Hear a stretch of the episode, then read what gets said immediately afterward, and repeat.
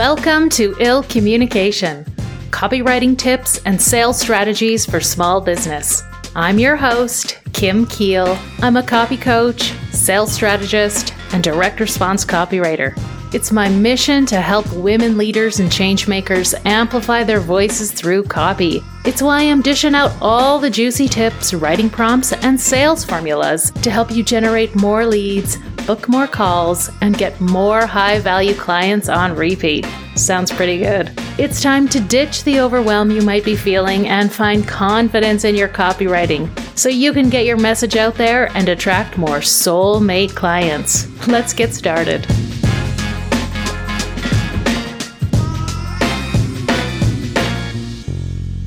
If you've ever wanted to figure out the secret to increasing the engagement on your emails, posts, video scripts, it comes down to this one super important thing the hook.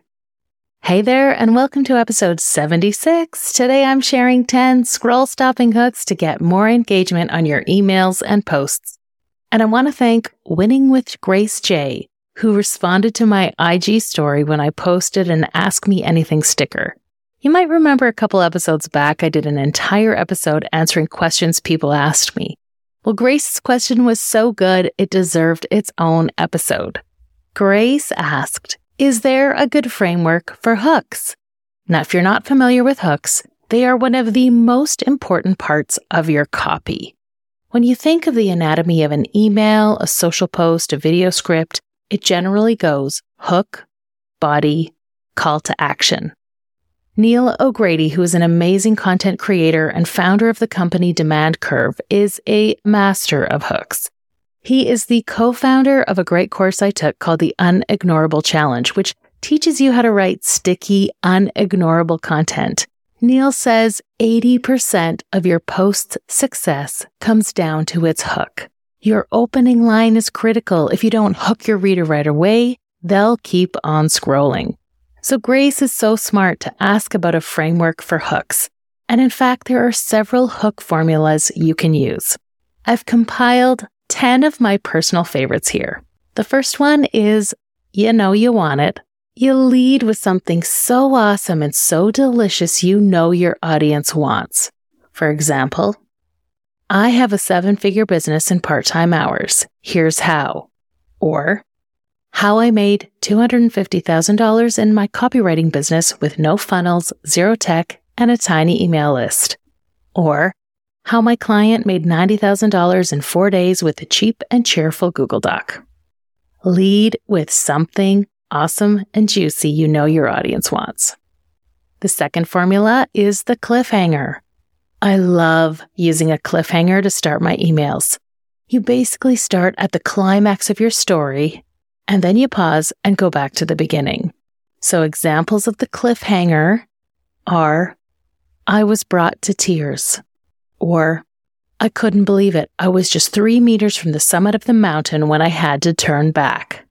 Leave your audience wanting more so that they'll keep reading to find out what happens after the cliffhanger. The third formula I love using for a hook is the quote. I love starting Facebook ads and emails with a quote or a piece of dialogue. As an example, in quotes, I would have died if I hadn't found you. That's a quote from one of our nutrition clients. She'd been struggling with IBS for decades. Or, in quotes, Kim, are you some kind of genius? It's like you reached into my head and pulled out all the words. Or, in quotes, I hope we don't regret this. That's what my bestie said to me before we made the biggest mistake of our lives. Number four in our scroll stopping hooks is the client call out. Now, this is one of the easiest hooks to use, and I'd say it's almost overused. Primarily because it's one of the formulas ChatGPT seems to love using so much, so it's a little bit of a tell. In the first line, write a question or statement that immediately calls in your ideal prospect or reader, such as, can't think about what to write? Or struggling to find scroll stopping hooks for your social posts? The problem when you lead with a yes or no question, though, is that if the answer is no, as in, I'm not struggling to think about what to write, you risk losing your reader. So use the questioning technique very carefully and make sure it's broad enough question that most people would probably say yes to it. Alternatively, turn it into a statement. So instead of saying, Are you sick of trying and failing at diets? You'd say, If you're sick of trying and failing at diets, you probably haven't heard this tip. The fifth formula for hooks is fear. You lead with something that your audience might be afraid of. You're probably one wrong post away from being canceled, or your clients don't trust you, or these mistakes will kill your sales. Tapping into fear can be very powerful and also problematic and borderline unethical. So use it very sparingly and never use fear mongering to get a sale. The next hook formula is give them what they need and want. And this is where you promise some kind of educational value. When you use a lead like six quick tips to accelerate weight loss or how coaches are finding paying clients even if they don't have much experience yet. You're promising to deliver some juicy information your readers want.